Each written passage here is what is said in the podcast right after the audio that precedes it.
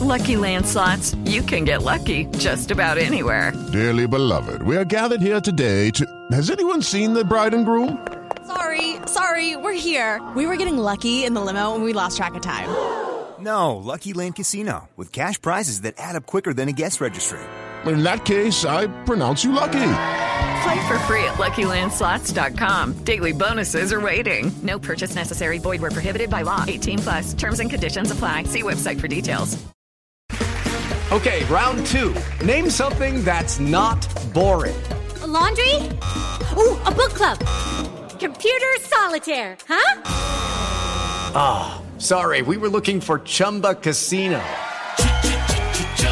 That's right. Chumba Casino dot com has over one hundred casino-style games. Join today and play for free for your chance to redeem some serious prizes. Chumba Casino dot com. No purchase necessary. Void where prohibited by law. eighteen plus. Terms and conditions apply. See website for details. Hey everybody, and welcome to the Billboard dot com Pop Shop Podcast. My name is Jason Lipschutz, and I'm an associate editor and the Pop Shop blog editor of Billboard dot com. Based in New York, on the other line in Los Angeles is the Bone Thugs to my Harmony. Keith Caulfield, how's it going, Keith? I'm good. Have we reached a crossroads, Jason? I'll see you at the crossroads, man. That's uh, you, hey, you got you got that one, you got that. Um, so yes, I'm, today... I'm familiar with a Bone Thugs-N-Harmony song. Where did did that song? Was that song a number one hit? Yes. Oh, man. The Crossroads, one of my favorite songs of it, all time. It's almost even like the first of the month right now, but not. Uh, I miss my Uncle Charles, y'all. Anyway, uh, so, Keith, we are at a little bit of a crossroads, uh, a happy crossroads, a bittersweet crossroads. Uh, I, I announced actually today, we're recording this on Monday, October fifth, and you're probably hearing this on Tuesday, October sixth. If you haven't been on social media, if you don't do any of those things, you may not know that this is my last week as the Pop Shop editor of Billboard dot com. It is a it is a very weird, sad week. Uh, I am leaving Billboard after five amazing, incredible years and change.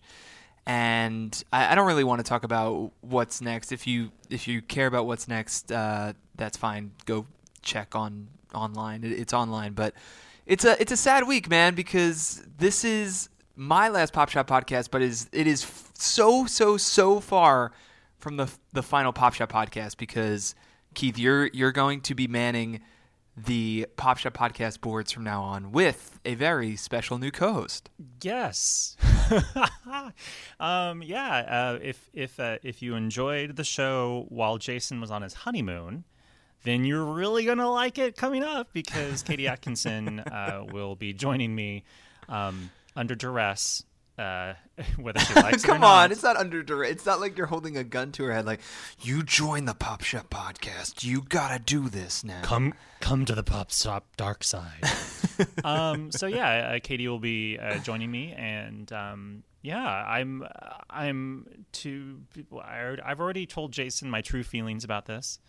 Um, I'm very Wait. sad. I'm very sad. You uh, know what? We'll we'll get into. Uh, oh, we I'm, can't. We can't. We we'll, we'll get into it later. We I want to get to the chart goodness first, but we'll, oh, I like we'll... the way I like to see. Uh, let me just say, since okay. I can, because you're leaving, so you know whatever. um, I like the way you're like. Let me just kind of direct the conversation. I'm like, you know what? I don't think you can now because you're leaving. Bye. Um. Uh. Yes, we will talk about all sorts of news and events aside from the one that Jason just dropped on you.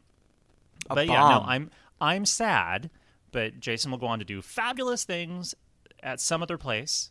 Uh, and the Pop Shop podcast will continue to flourish and have lots of, uh, you know, Keith and Katie on it. Yes, and we'll we'll get into the future of the Pop Shop podcast later in the show. Also, later in the show, we have an awesome interview with Jamie Lawson, a singer-songwriter from the U K who has been tearing it up with his single Wasn't Expecting That. First signee to Ed Sheeran's new label, and he came in to talk about Ed and his debut album, which is out October sixteenth, and a lot more, so can't wait to get to that. And Keith, as always, man, some housekeeping notes. If you love the Pop Shop Podcast as much as we do, subscribe to the show on iTunes so you never miss an episode. Give us a rating or review because it makes our hearts swell with pride and joy. Follow us on Twitter. He is at Keith underscore Caulfield. I am at Jason Lipschutz. Hit us up with any questions, of course. And if you love the Pop Shop Podcast and want to explore more of the Billboard podcast realm, Go to iTunes.com slash Billboard Podcasts. That's plural. Also, Keith, we have a ton of chart goodness to get to. Hot one hundred, Billboard two hundred, um, Shawn Mendes, Drake, The Weeknd, Janet Jackson, Fetty Wap, and a lot more. Man, uh, are you ready to go? Si, senor. All right, man. So let's start with the Hot one hundred, where The Weeknd's The Hills, still number one. But, you know, so Justin Bieber's number two with What Do You Mean? Again. And yep. What do you mean Justin Bieber's number two? What do you, uh, where are you now, Justin Bieber's What Do You Mean? Um, but there at number three, man, is a song that I feel like might hit number one. Hotline Bling from Drake moves up from number four to number three, kind of breathing down the neck of The Hills and What Do You Mean? Uh, how close are they in terms of points? How how how high do you think Hotline Bling can rise? Hotline Bling looks like it jumps four to three this week. It has a twelve percent overall gain in points. And again, the Hot one hundred blends airplay, sales, and streams together to come come up with the one hundred most popular songs of the week in the United States.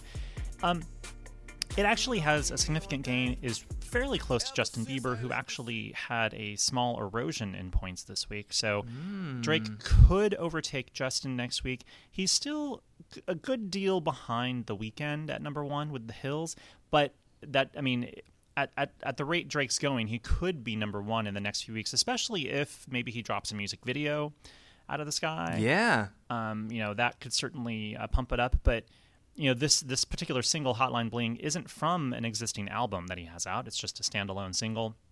Though some people have said, and maybe, Jason, you can, you know, uh, uh, educate me further, that this may be from his Views from the Six album, which has been... Um, long rumored to be coming out at some point this year. Yeah. It's it's always so tough to say with Drake because... because he, he surprises us. You know, you, you think about some of the songs he... I mean, he got nominated for a Grammy on uh, Zero to one hundred, and that was not on any official project, really. And you have this song, which might be his biggest hit to date, just uh, at least as a solo artist, and we don't know really what it's on. Uh, it's not on What a Time to Be Alive, the new Future collaboration collaborative mixtape. It wasn't on If You're Reading This, It's Too Late. It might be on Views from the Six, but looking at the track record of Zero to one hundred, you, you never really know with Drake. Yeah. Um, the, the other thing to say about this song is that with its rise to number three on the Hot one hundred, it is actually, believe it or not, his highest charting single as a lead artist since... Best I Ever you Had, da, which was... You the best, you the, which, you the best. Which went to number two in two thousand nine. You da, you um, he's had, obviously, like... Best I Ever Had. He was on Rihanna's, you know, What's My Name, which was number one, but that was him being featured on the track. You I know, love that uh, song. You know, but, you know, She Will from Lil Wayne went to number three, but that was, again, Lil Wayne featuring Drake. Just kind of crazy that, you know, like so, like there's been so much Drake music, and yet this is his highest charting single as a lead artist since two thousand nine. Where did Hold On We're Going Home? That that was a big that was a big hit, but number four. Number four, okay. That's that's pretty crazy that Hotline Bling has already outcharted it in terms yeah. of Hot one hundred. So we shall see, or I guess, I guess Keith and Katie I'll shall see. see. You can still, you'll still be seeing from afar. You'll be. I, I will still be seeing from you'll afar. You'll be watching. That's very true. But we'll, but but still, you'll have to wait for those charts. Unlike now, when you get all that early chart action, not anymore, Jason. That's what, what have happens. I done? What, what have happens. I done? What have you done? Elsewhere on the Hot one hundred in the top ten, Shawn Mendes gets his first top ten hit with a song we've been talking about a lot. Stitches moves up eleven to nine. I, I love this song, and I'm I'm so happy that this song has really caught on. It, it seems like it's it's a legitimate radio hit. It, it has been for a while, but it seems to be in, in heavy rotation now. Yeah, no, it actually it's it's a legit hit. It's not it's one of those songs where, you know, it, it grew and he, you know, hustled at radio and he got a he got a solid radio hit out of it. The song moves eleven to nine on the Hot one hundred in its nineteenth week on the chart. It's up eight percent in overall points. Um, it's it's a solid radio hit, and um, you know, I think it's just it sort of continues to tell the story of Shawn, who, you know, started off on Vine, got signed to Um, a label deal from his Vine videos, and then saw his first album debut at number one on the Billboard two hundred without any radio support. Yeah. Like, period. And then since then, he's he's like basically done it in like a really sort of backwards sort of way, um, which kind of speaks to how he and a lot of people from his generation, the sort of the YouTuber social media generation, have really kind of changed the game in how you can find success in the music business. Yeah, and we saw earlier this year uh, another act with a, a huge social support, uh, Fifth Harmony, take a couple ch- uh, swings at a, a radio hit and, and miss, and then finally connect with Worth It. I think that it, it just helps so much when you have all of that social support. It, it, I, I guess it, you could say it, it might just gives an artist like Shawn Mendes some more time. Like if, if an artist without that that backing puts out a, a lead single and it doesn't really ignite the world, um, maybe, you know, people get impatient, people want a new project already, people don't want to put out more singles from this project. But because he has that support, you have Stitches slowly grow, slowly grow, and just I, what do you think about that? Do you think I'm I'm off base here? No, I no. I think you, you need both. I mean, in, yeah. the, in the perfect world, you need you you need fans, like like passionate fans, and you need a, a consensus radio hit. And you know, you can be someone like Omi mm-hmm. with Cheerleader, but I don't think his fans are sort of the Fifth Harmony type passionate fan base. You could be Fifth Harmony with a lot of passionate fans, but no actual real mainstream hit singles. So if you can kind of meet in the middle and become someone who has a passionate fan base with a very active social online, very engaged fan base, but also get radio on your side, get programmers on your side, and get, you know, people who are not always on Twitter to care about you. Yeah. Um, and that's that's the trick. And that's, I think Fifth Harmony's been able to do that. And you got some scoop last week when you talked to, to one of the ladies from Fifth Harmony. Oh, yeah, that is true. They're working with Max Martin now on their next album, evidently. Yeah, so I talked to Lauren from Fifth Harmony, and, and that interview's up on Billboard dot com. We'll link to it in the podcast post. But, yeah, the, so they're going all out on their second album, and they're already started. I, I think they're going overseas in late October, early November for a couple international tour dates. But for now, in, in the next weeks and days and, and whatnot, they are at Max Martin's uh, L A compound, uh, cranking out songs. Dun, dun. So yeah, when when I talked to Camila um, at iHeart, she said, "Yep, like tomorrow, like we're flying to L A to start working on the album." And yeah.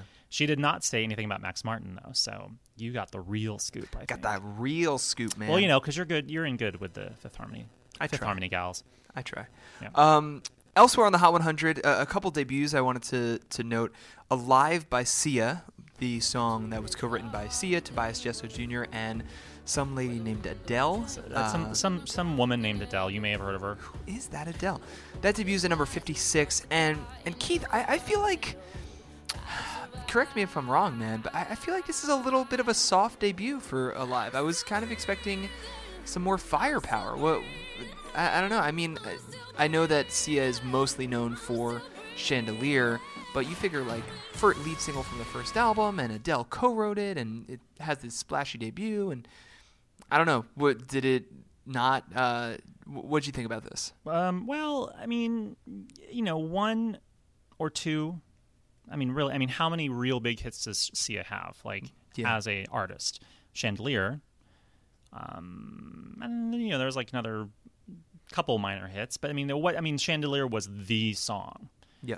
Um, and just because you have a song or two that was a hit does not necessarily mean that everyone is, you know, you're automatically going to just generate hit after hit after hit. So I think it's not about the first week; it's about the long run. And I think, as we saw with Chandelier and all the songs from her last album, one thousand Forms of Fear, it was about sort of a long process and a long run. And I think that's what they're probably setting up this album, this next project for. And so it's not just about the first week. I wouldn't let that any. I wouldn't let that like taint anyone's uh, picture of what this song can do. Um, it's one of those sort of full, full throttle, like big voice, like, you know, whoa moment type songs, um, which Sia does great. And when I heard it, I actually heard it for the first time, um, back in October. Like, like, uh, ooh, before the V M A, so in September sometime. Mm-hmm. No, uh, August? August, yeah. Yeah, August. Um, I heard it for the first time then, and I was just, like, sort of blown away by, like, just how big of a song it is. And I'm like, I don't know how she could possibly like perform this like more than like a couple times, because it would just blow her voice out. It's just one of those songs. It it really is something. And, you know, I, I wrote about Alive and how it was originally written for Adele. And then pro- I, I talked to the producer, Jesse Shatkin, and, and he said they uh, Adele polite, politely turned it down. And then they considered sending it to Rihanna. And then finally Sia just said, I, I want this for myself. So I think it's a great song, and I hope that it latches on at radio. I know it's just getting started there, but I'm uh, I, I I'm bullish on Alive. That's uh that's how I feel about that one, man. All right. Uh, also in that kind of soaring operatic mode that we are just speaking of, Writings on the Wall, Sam Smith's James Bond theme song to Spectre, debuts at number seventy-one, and this is after this was a kind of a limited chart week for that one, right? Didn't it come out? Like, didn't it just come out? Yeah, it came out on a Friday, so it came oh, okay. out on the right so day. Maybe I'm wrong. Okay. Yeah. Nope, that's that's its uh, that's its that's its debut. Uh, seventy-one on the Hot one hundred. Um, I think I, th- I think it's one of those things where it's it's again starts off slow. It's I don't think Sam was necessarily going to have. Um, I mean, I think the perception would be like, oh, Sam Smith coming back, you know, with his first you know new, new single after a string of hits from his last album, you know, but. I think because this is a James Bond theme and because it's a slower song, you know, maybe those things were working against it. Um, so, yeah, I don't know why it didn't start bigger, but I think, you know, considering that the movie that this song is associated with, which is called Spectre, uh, does not come out until, I want to say, like, mid-November? Yeah, I think around um, then. This is one of those songs where it's going to be, it's not just about the first week. Again, it's, it's, it's the long haul, and this song hopefully will stick around for the next few months. Um, strangely, though, when they just announced... Um, I mean, strangely, but not so strangely, they just announced a upcoming deluxe reissue yeah. of Sam's album, uh, The Writings on the Wall. Uh, no, not The Writings on the In Wall. The Lonely, the Lonely Hour. Hour. I apologize. Um, but The Writings on the Wall, which is the name of the single, will not be on Sam's deluxe version of this album, which probably isn't that surprising because they probably want to retain it for Bond-related activities. Yeah. Um, so, yeah, I mean, it's sort of a soft start, but, you know, on the on the flip side, over in the U K, it became the first theme song from a James Bond film to hit number one on the official U K singles chart. Oh, wow. So, I so did not know that. Deal. Yeah, there you go. Yeah, I. Uh, it'll be interesting to see what happens with this song. I feel like, I, I don't know, are you a fan of Writings on the Wall? Have we talked about this? We haven't really talked about it. I mean, I like it. Um, I, I, I kind of, it's, it's very, it's what you expect of a James yeah. Bond theme. Um. Just much in the way, you know, Skyfall was very sort of like channels that classic Shirley Bassey kind of big voiced, you know, strings and orchestra swells and, you know, but at the same time, you know, how is this, how is the Sam Smith song really that different from any other Sam Smith song? Um, you know, it's, it's, I don't know. What do you think, Jason? No, I, I feel, I feel the exact same way. I feel like, I, I feel like, with the James Bond theme song, and, and this really isn't Sam Smith's fault, if you deviate too much from what's expected of a James Bond theme song, you're going to get criticized. But mm-hmm. I feel like this plays it a little too safe. And I feel like he looked at the Skyfall playbook and said, this is what worked for Skyfall. I should think about what worked for Skyfall. And I think what worked for that is going to work for me. And I, I don't know, like... I was saying that I kind of like if if say in a in a in an alternate universe that his song with Disclosure, uh, Omen, was the James Bond theme song, where it's it's kind of like a little spooky and it's dancey, but it, it's not too far off the beaten path. I I, I kind of would like that more. You're you're you're kind of, as you said, you're damned if you do and damned if you don't. Yeah, James exactly. Bond theme. You're you're kind of you're. And we talked about this when you were gone on your honeymoon, actually, when the news came out that Sam was doing the song. Katie and I talked about it, and we had this whole recap of our favorite Bond theme songs. I, I listened. I listened to that segment. Yeah. Yours was uh, Duran Duran, right? Um, I know Duran Duran was in there. Yeah. Um, so was Madonna's, and you know, Madonna's "Die Another Day" is one of those songs where it it there's some elements of Bond in it, but it's very distinctly Madonna.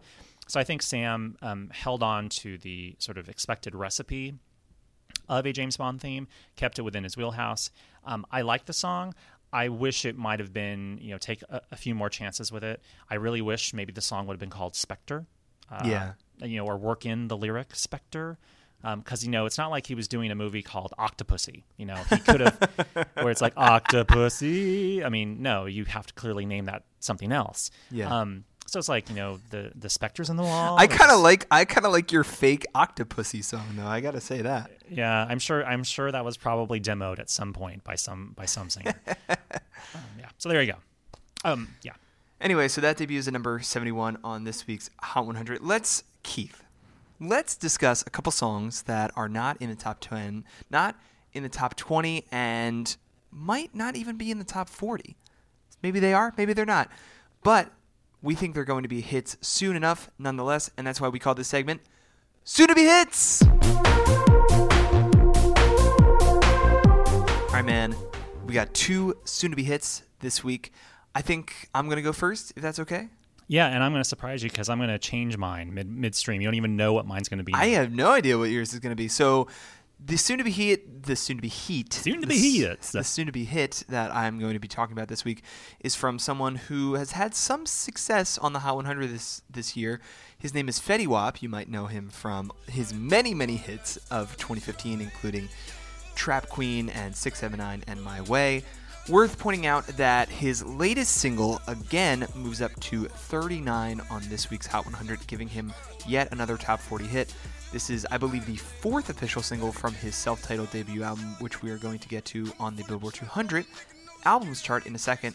But I wanted to point this one out, and Keith actually tipped me off that it enters the top forty this week, and I thought this was perfect because I think that in the same way that My Way and six seven nine didn't really have that kind of sustained success as as much as Trap Queen, which is obviously very difficult to capture once again, I think that again is maybe the song that can do it for him to, to get him back into that top ten and top five. Uh, Trap Queen obviously peaked at number two. I don't know if again is going to get it there, but I think that this song is going to be around for a while. So that is my soon to be hit. Woohoo! Uh, what's yours, man? I know. And Jason's like, what are you changing this to? I have no idea, yeah. I, I had an epiphany. Not really an epiphany. Um, but I feel that my soon-to-be hit should actually be Lady Gaga's cover of I Want Your Love. Oh. Heyo. Heyo. Um, which is not even a single. It's I, I, I, it's not even a single, but it, it came out uh, last Friday um, as...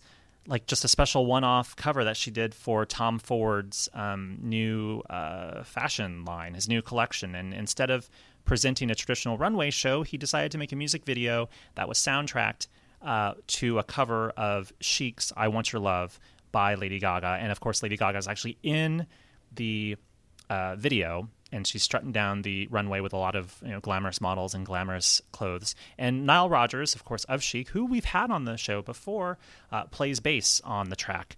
Um, so I'm like, I, I, I tweeted this. I'm I'm all in on this cover.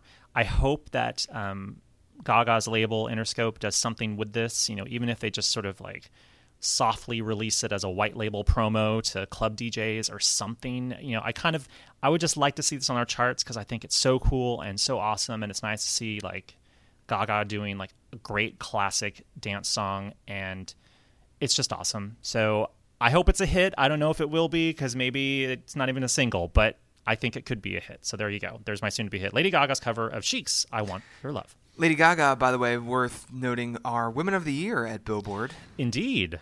We'll be honoring her later this year. Very, very cool. And it's just been a big year for Gaga, even though she didn't necessarily put out an album this year. Academy the- Awards performance, tributing the Sound of Music, the yeah. Tony Bennett tour that she had, this new uh, American Horror Story. She stars in the T V show on F X. Uh, kind of a big year. Yeah. Unbelievable. And the song she just put out with Diane Warren is is really a stunner as well. So yeah. it, I can't wait to hear some more Lady Gaga music, man. So Fetty Wap and Lady Gaga on this week's Soon to Be Hits. All right, man, speaking of Fetty Wap, we have a new number one album on the Billboard two hundred albums chart, and it is Fetty Wap by Fetty Wap. Funny how that works out. So, Keith, you, you it's true. Keith, you wrote about it this week, uh, and to me, it, this, this is pretty. This is a pretty impressive debut, man. It's it's an all right debut. Just all right. Interesting. It's just all right. Funny, like I had actually heard uh, sort of rumblings of a larger start for this particular album um, a while back, um, but I think those were just sort of rumblings. Uh, it never really got to um, like a confirmed forecast, so to speak. Uh, the album, as we said, debuts at number one on the Billboard two hundred chart. It moved one hundred twenty-nine thousand equivalent album units in the week ending October first, according to Nielsen Music. Of that figure, seventy-five thousand were actually album sales. The rest of that figure was made up of track equivalent albums and streaming equivalent albums, because, you know, of course, the Billboard two hundred is that that fancy math where we combine album sales with tracks and streams, and we get the most popular albums in, in the country. Woohoo! So Fetty Wap is number one. Um, it's an all right week. I, I kind of thought it would be bigger after all the success he's had with his singles, but it's really difficult to get, um, you know, sort of perceived singles-oriented artists to have those those fans translate that into album sales, um, as we see. But still, seventy-five thousand isn't that bad. Pretty good number. Um, could have been bigger. It actually wasn't the top-selling album of the week. Uh, do you know what mm. the top-selling album of the week was in terms of pure album sales? Ah, uh, geez, you're putting me on the spot, man. Uh, Guess you didn't read my story there, did you, Jason? Was it featuring Drake? Uh, no, actually, it was Don Henley's new album, Cass oh. County. It sold eighty-seven thousand copies last week. Um, its overall unit total was eighty-nine thousand. That makes him the number three album on the Billboard two hundred, but the number one album on our top album sales chart. So it's, again, one of those weeks where we have differing albums atop the sales chart and the overall Billboard two hundred chart. Yeah, it, it makes sense to me, though, because we, we know, obviously, how much each album sells. And even though Fetty Wap's wasn't number one on the sales chart, he's number one because he's most, the most popular album this yeah, week. Exactly. Yeah, exactly. You took the words right out of my mouth. I, That's I mean, what that I, chart I, is. I, here's the thing. I think that this is impressive for Fetty Wap because if you think about it, the Trap Queen has cooled off a little bit. I mean, it's it's not really a radio staple anymore. He's had some songs really connect. Obviously, My Way and six seven nine, both top ten hits, I believe. Uh, and now, again, is like I just said, is rising. But you, you, he didn't come into this September twenty-fifth release with a ton of momentum. Plus, it was it was such a hugely busy week for album releases, and it always kind of is with the, the last week of September because last it's a lot week of, of Grammys. Yeah, last week of Grammy eligibility. I think that this is I, I, I would be very okay if I was if I was Fetty Wap's team with this debut. It's number one hey, debut. He's number one. There yeah. you go. That's and it's the first, as you pointed out in your piece, the first number one for a hip hop debut uh, since A$AP Rocky, like two and a half years ago in January twenty thirteen. Yeah. Yes. Yeah. Anyway, uh, like I said, ton of top ten debuts. Do you wanna do you wanna break down a couple more, man? Um. Yeah, I will. Um. As I as so I many, so many, so many top ten hits. In fact, I mean, so many top ten hits. So many top ten debuts. In fact, there's seven debuts in the top ten this week on the Billboard two hundred. Of course, Fetty Wap leads the pack at number one. Uh, and then Don Henley debuts at number three with Cass County. That's actually his highest charting solo album ever. Number four is George Strait's Cold Beer Conversation. Uh, number six is a debut from Thomas Rhett, another country singer, yeah. uh, with his album called Tangled Up. Uh, number eight, debut from Churches, uh, Every Open Eye. Great album. Uh, number nine, debut for Disclosure, Caracol. Great album. And number ten, uh, Dead Weather debuts with Dodge and Burn. Very cool, man. A lot, lot of great music that came out this week. Every, everyone rushing in for that last week of uh, Grammy eligibility. Yeah. And, Keith, I want to talk about next week on the Billboard two hundred, and it seems like Unbreakable by Janet Jackson is going to be the big album debut. Is it, is it gunning for number one? Um, it, it looks like it has a shot at number one right now. I mean, it seems to be like the, the biggest album that came out um, last week. I think the next biggest might be like Tamar Braxton's album, possibly. Mm-hmm. Um, because then you, you had this big rush in like the last two weeks of September, and then there was a little bit of a gap and breathing room, and I think Janet's taking advantage of that, um, accidentally or not. Um, her album, according to very early industry forecasts, mm-hmm. may do around one hundred thousand overall units. Uh, most of that figure actually could be album sales. Um, so, yeah, she could be looking at a number one debut on the Billboard two hundred, and that would actually mark her, hold on, I've got numbers, that would mark her seventh number one album.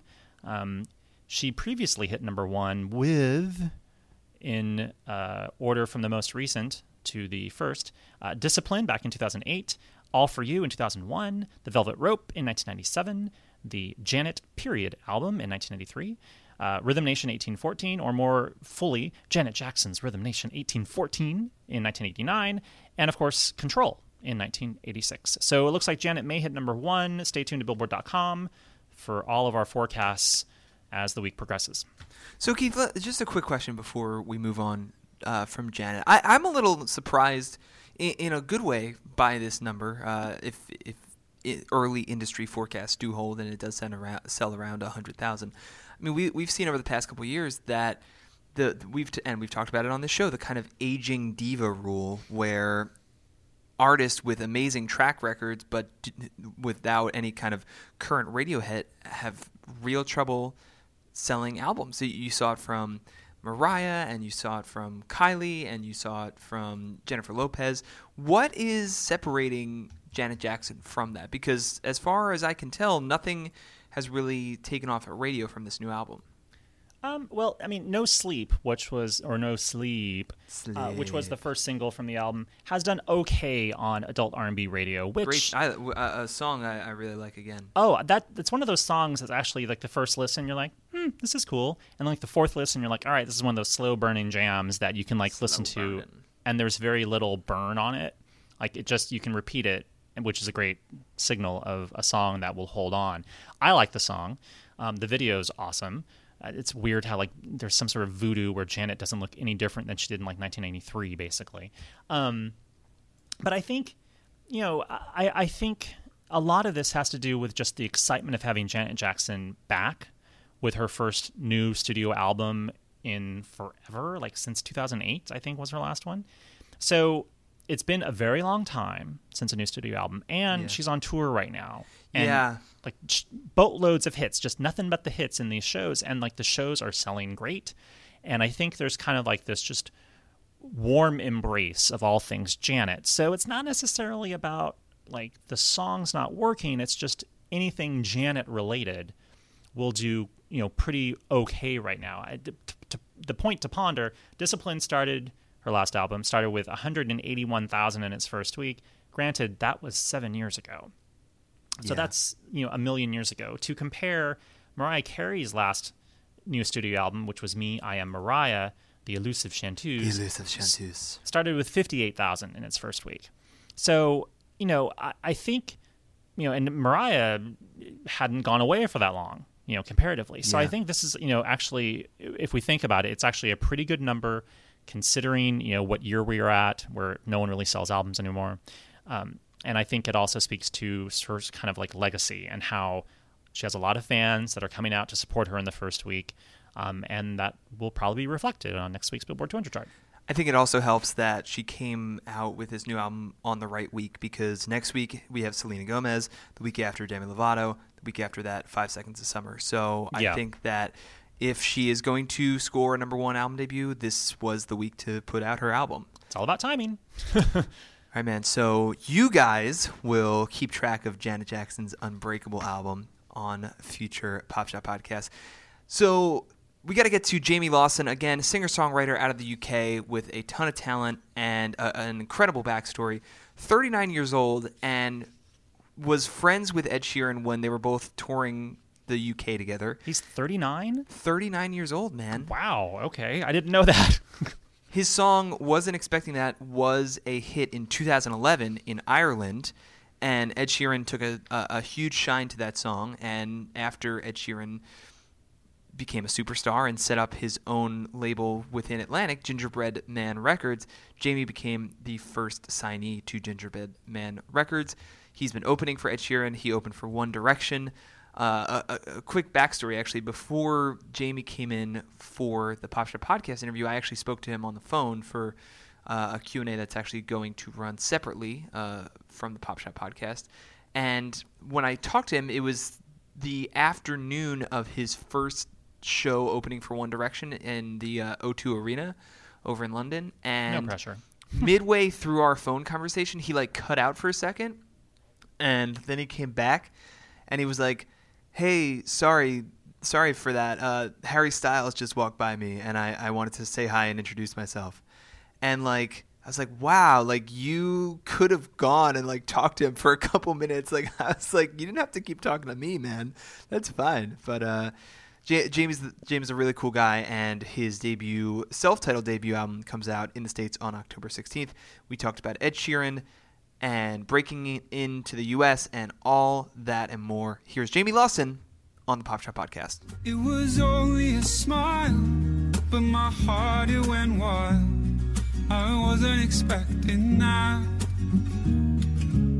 Do you feel disconnected from the song in the sense that it's it's four years ago that it was a hit in Ireland, and, and four years ago or, or longer than four years ago you actually wrote these words?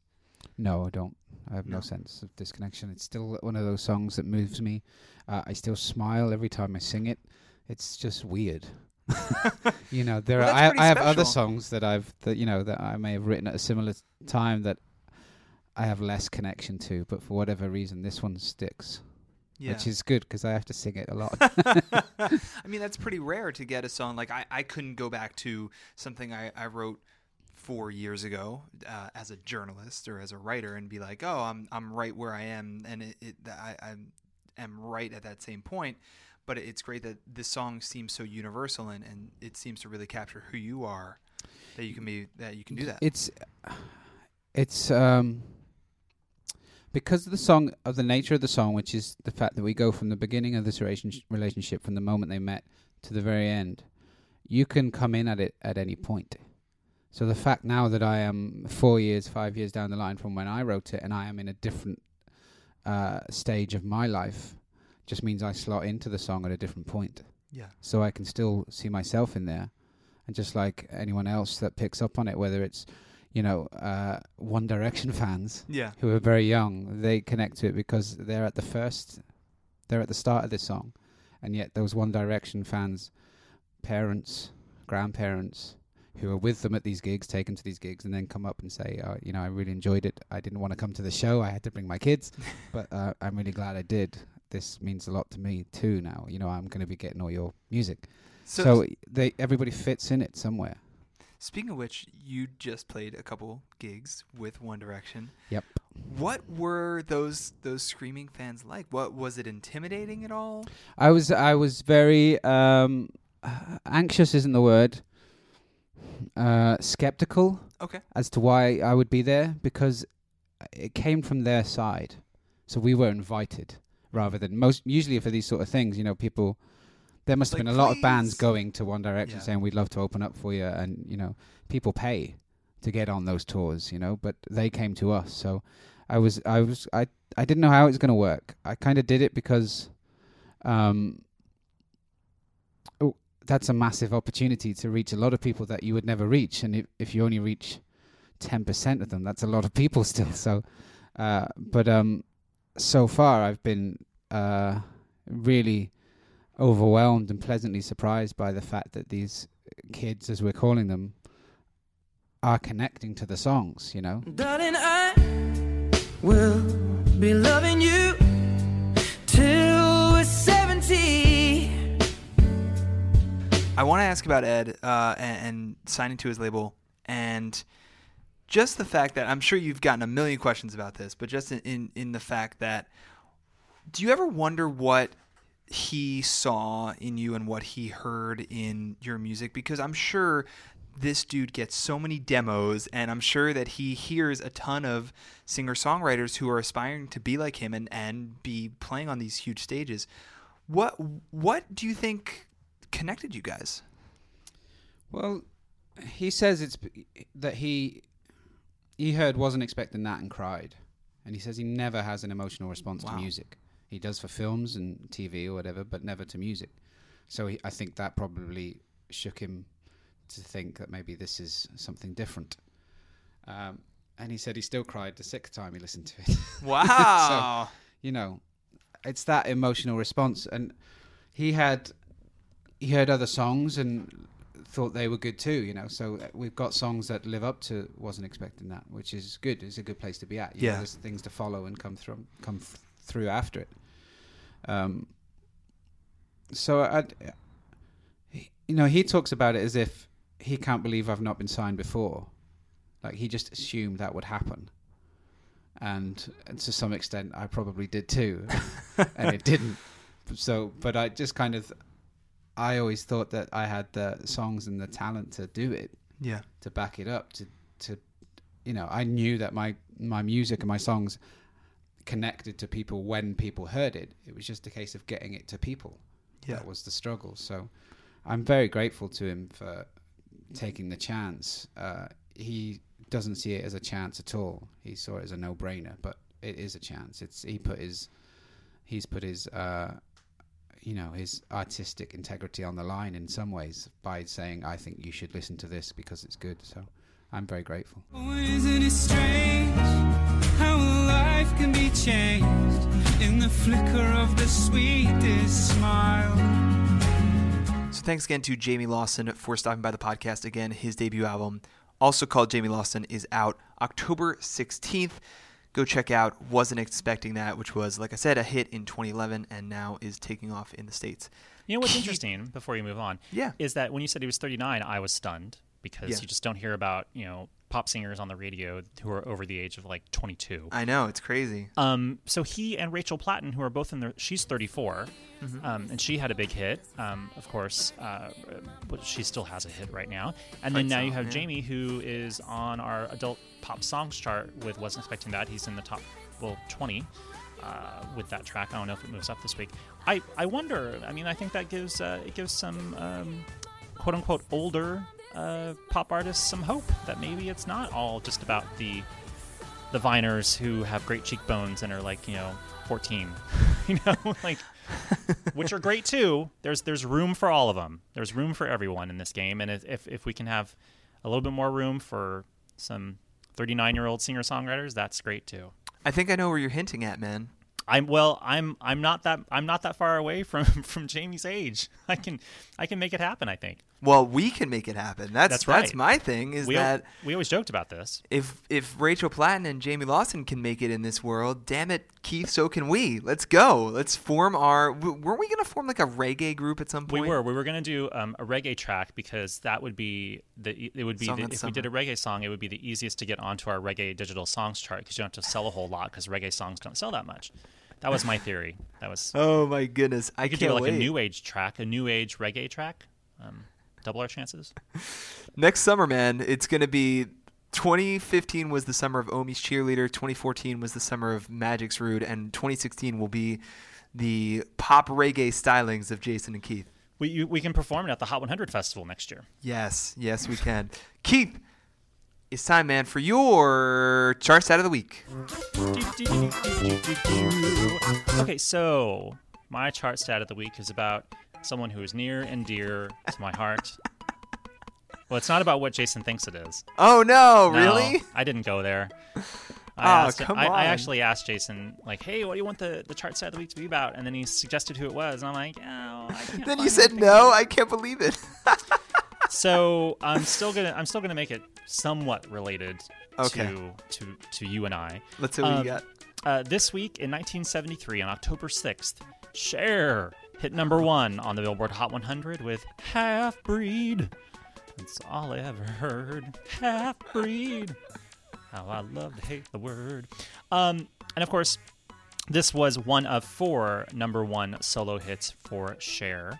Uh, she also hit the top with uh, Gypsies, Tramps, and Thieves, Dark Lady, Dark Lady, and then uh, Believe in nineteen ninety-nine. Uh, why this is important is not just because it happened uh, this week in history, but also because we discussed Cher on the very first Billboard Pop Shop podcast just slightly more than two years ago on October third, two thousand thirteen. So there's it's, it's like a fake chart stat of the week. It's just me saying, hey, Cher was number one, and oh, by the way, on our first show, we also talked about Cher. Unbelievable. Should we tell? We got to tell people what we're going to say. So you asked me my favorite chart stat. Yeah.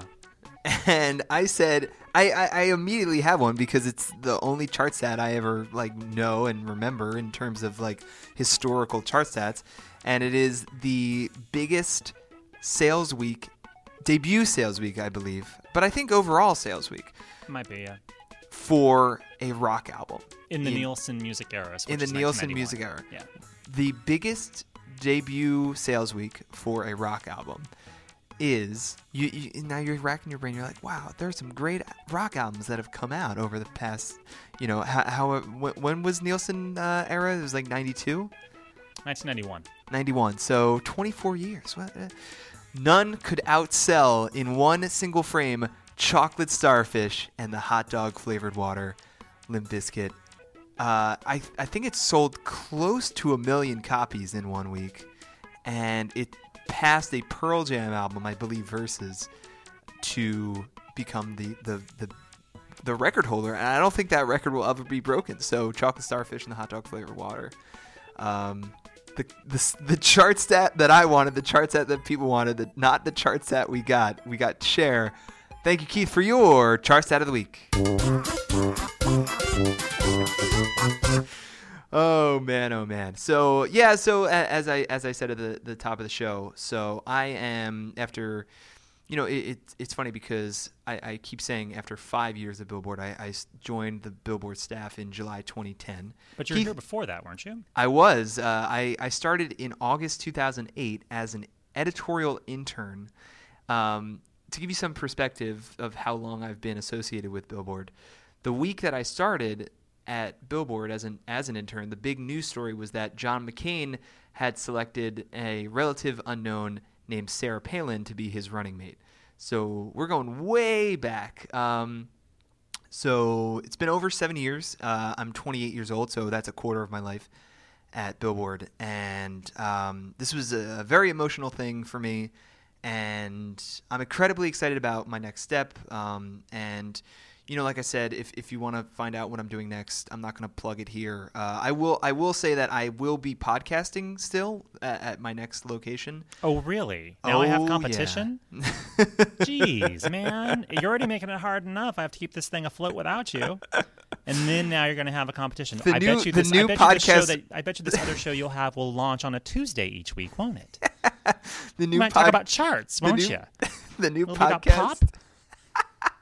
The new podcast will strictly be a Pop Shop Podcast takedown podcast where you guys each will post. Week you just like rip into the Pop Shop. Like, exactly. It'll, what's it, Keith rambling about this week? You guys will post on Tuesday and we'll listen and post on Wednesday. Be like, well, here are some factual errors, and oh, I hated this part. And no, I'm of, of, of course I'm kidding. I want you to do it in that voice each week. Wow, that means wow. It's Jason Lapshots saying, "Welcome, I've got my eye on the world." Um. Any anywho, so about. A little, about two and a half years ago or so, it was like the summer of twenty thirteen, I, I kept pushing to have a podcast on Billboard. I thought that it, it would just make a ton of sense. And we had never had one before. Billboard we had, had never had, had one. A, a pod. We had had other sort of like, you know, uh, like live, you know, weekly sort of video things, but we yes. never had a podcast. Yeah. And, and it, it's funny because they were like, okay, do you want this to just be you? And I was like, no, I, I need a co-host. And, and they were like, okay, well, X, Y, and Z like are in the New York office on the charts team. They would be great, and obviously everybody else would have been great. But I said, no, we got to get Keith because uh, Keith, even though we're I'm the we're... cheapest person available, so totally worked out. I was Keith, the most affordable person in the exactly. His his contract was uh, his podcasting contract was very affordable. Right? No, Keith. Um, was the obvious choice just because the, of your personality and your knowledge and your wit and, of course, your love for Madonna. Uh, got to keep the Madonna yeah, fans you, you need that every week on the show. And, uh, yeah, so we posted our first podcast October third, twenty thirteen. It sounded much worse than it does now. Yeah, don't go back and listen to it. Please never go back and listen to those. But uh, I, I can honestly say, and I, I said this when we had our hundredth episode about a, a couple months ago, but it, this really is my one of my favorite parts of my time at Billboard is just being on the phone with Keith, sometimes in person, but being on the phone with Keith and just chopping it up, and it, it's it's just a blast. I can't I can't describe how much fun. I know that we do this for an audience, but like I would just do this myself, like anytime, and I'm sure that I'm gonna be calling you and bugging you um about chart stats and music and be like, hey, what do you think about this? Uh, what about this, this how's that new Tovlo single selling? Yeah, how's that Charlie X C X? um, there's there's like there's always a core group of pop artists that I know you're going to call me and ask for. How's that new Fifth Harmony track burning up the charts? Exactly. So uh, I, I'm very excited about my next step, but I'm I'm very sad to be leaving the Pop Shop Podcast. Two things, though. First of all, I, I beg all of you to continue listening to the Pop Shop Podcast. I know you guys will anyway. You don't need me to beg you, but Katie does such a fantastic job. She's she's one of my favorite people at Billboard, uh, along with Keith, of course. And when you guys were doing it together, when I was on my honeymoon, I was listening. I was like, yeah, this is this is awesome. Like, the, the show will continue to be great. She's so knowledgeable. She's so funny. And I can't wait to hear what you guys do together. The other thing I want to mention is that although this is my last show as Pop Shop Podcast co-host, I've already told Keith and Katie I am one hundred percent crashing future episodes as as a special guest person or panelist or co-host or whatever the hell you want to call me. But this is very far from my last Pop Shop Podcast uh, appearance. Yeah, I'm I'm looking forward to um, when when and if you are on red carpets with me, but you are working for a different outlet. So, you know, at the at the American Music Awards, at the Grammy Awards next year, or at perhaps the Billboard Music Awards, when you may be there representing whatever new publication you work for, and hopefully I have a better spot than you on the carpet. Um, hey, oh, oh no. I'm you definitely kidding. will. No, you definitely will. Hey, you never know. Um, then you can come by and I can interview you. And, like, it's like I could interview you for the show, oh, but in a goodness. different capacity. Like, no, we should never do that. Wouldn't that be cool? We should definitely never do that. Um, but yeah, man, I, I, uh, I'm, I'm sad to be leaving you, but uh, thank you for all of the fun times. And uh, I'm gonna miss the show. I'm gonna miss you, but I know that we will stay in touch both on the podcast and off the podcast. We will. I'm not getting emotional now. I'm like, it'll be fine. You'll be all right. Everything will be awesome. Every week on the Pop Shop Podcast, the guest will be Madonna, or at least her voicemail. Because she just refuses to call me back. That'd be awesome if you just kept like, let's go to Madonna's voicemail to see what it has to say. And it's just, hello, you've reached Madonna. I'm not here right now. If Madonna calls, I'm not here. It's like, it's um, just like every week it's a voicemail from another diva. I've called Cher's voicemail. Yeah, yeah. I, this I week, mean, I'm calling Shania Twain's voicemail. Sorry. I can't believe you made the charts out, Cher. That's that's fantastic. It makes perfect sense. Um, oh. Keith, do you have any parting words? Um, if I could turn back time, I wouldn't do it any different, Jason. Ah, thanks, man. Hey. I appreciate that. We're definitely not going to go out on a Cher song. No. We're definitely going to get out of here with that. Uh, it, it is my last show as co-host, so we are going to go out on Michelle Branch's Goodbye to You.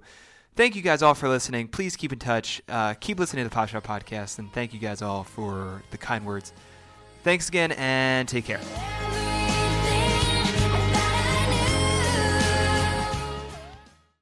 Hey, guys, it is Ryan. I'm not sure if you know this about me, but I'm a bit of a fun fanatic when I can. I like to work, but I like fun, too. It's a thing. And now the truth is out there. I can tell you about my favorite place to have fun. Chumba Casino. They have hundreds of social casino-style games to choose from with new games released each week. You can play for free anytime, anywhere. And each day brings a new chance to collect daily bonuses. So join me in the fun. Sign up now at Chumba Casino dot com. No purchase necessary. V G W Group. Void where prohibited by law. See terms and conditions. eighteen plus.